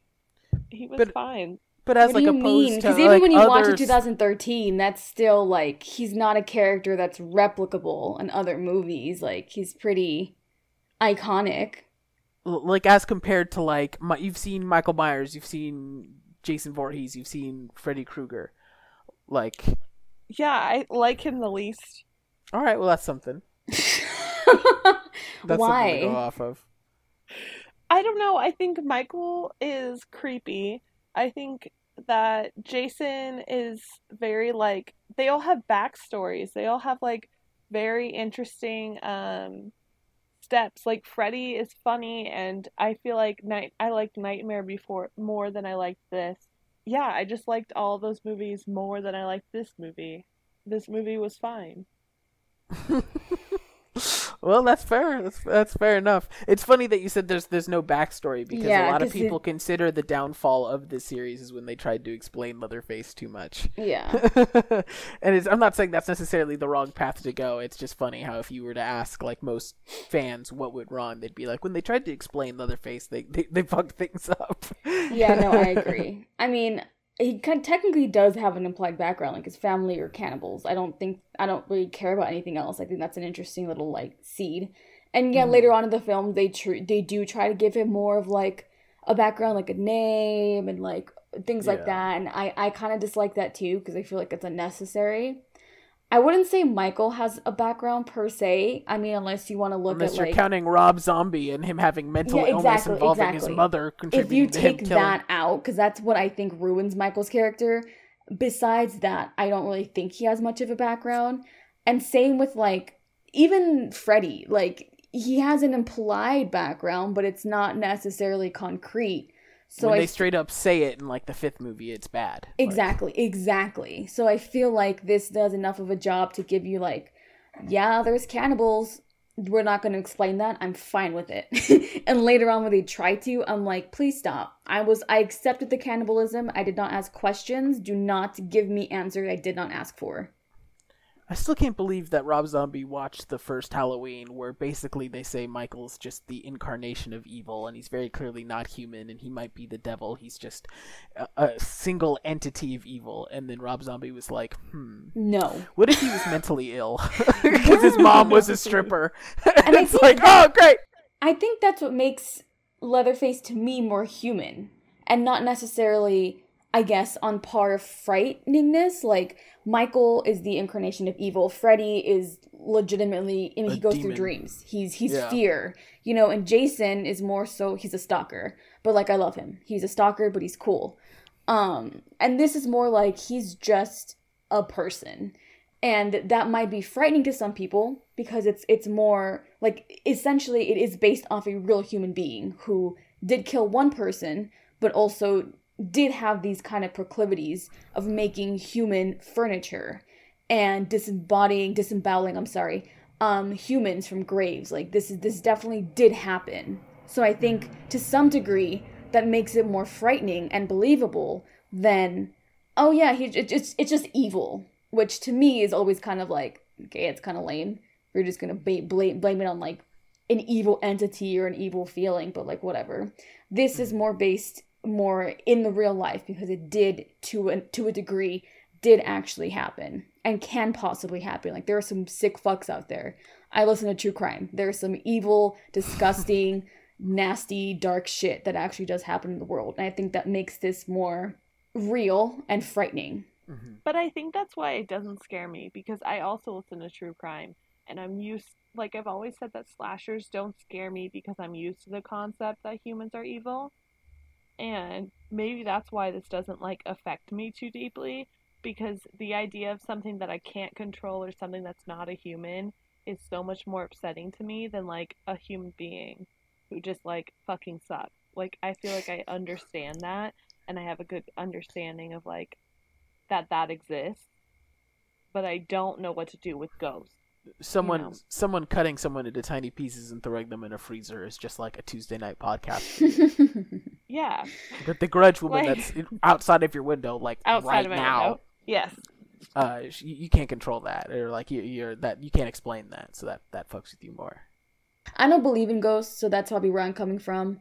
But I I don't think hauntings are a thing or possession or any of that. So a real human breaking in and cutting me up is definitely a probability that it exists every fucking day, which is scary as fuck. Yes. I agree, but I also have had that fear for so long that I think that's just like a part of my everyday life fear versus watching something that talks about something I can't control or something I don't understand makes me much more afraid. And like ghosts and demons and stuff fall into that. That's fair. It's just a, it's a different type of horror. We might have a, a third subgenre Mhm. here. Yeah.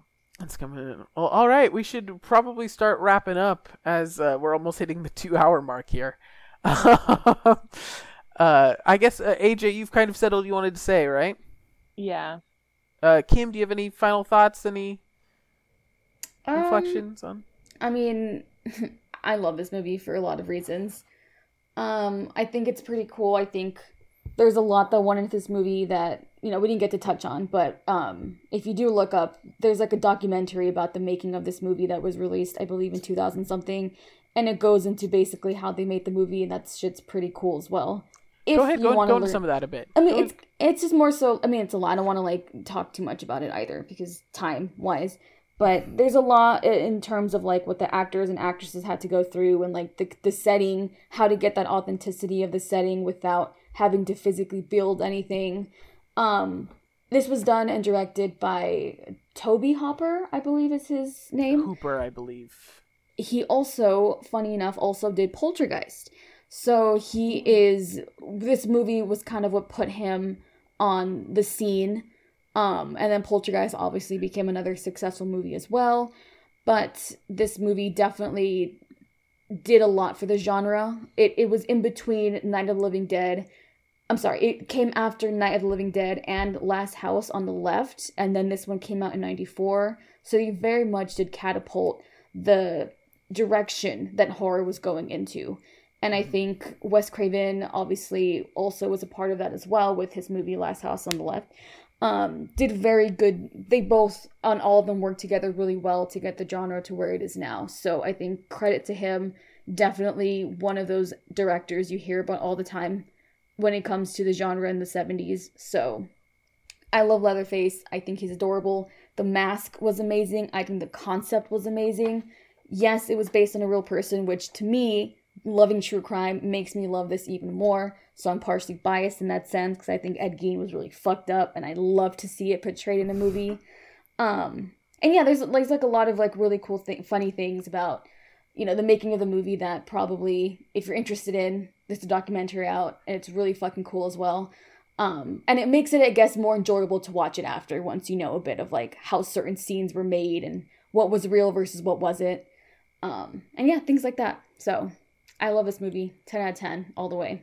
Um, I, I, I agree with everything you said. Um, I do uh, just real quick. I think it's um, there's like a a conspiracy theory that's like pretty much accepted that Steven Spielberg, based off of um some kind of restriction with the Academy or something like that, couldn't direct two movies and have them both be up for Oscars or whatever. So it's greatly thought that Toby Hooper didn't have anything to do with. I mean, he had some involvement in Poltergeist, but he's on Poltergeist in name only. And Steven Spielberg, who had another movie up for an Academy Award that year, um, couldn't take credit for Poltergeist and also allow it to be nominated, or something around those lines. And it's pretty much greatly thought that Toby Hooper was just a name on Poltergeist, but Poltergeist is Steven Spielberg's movie.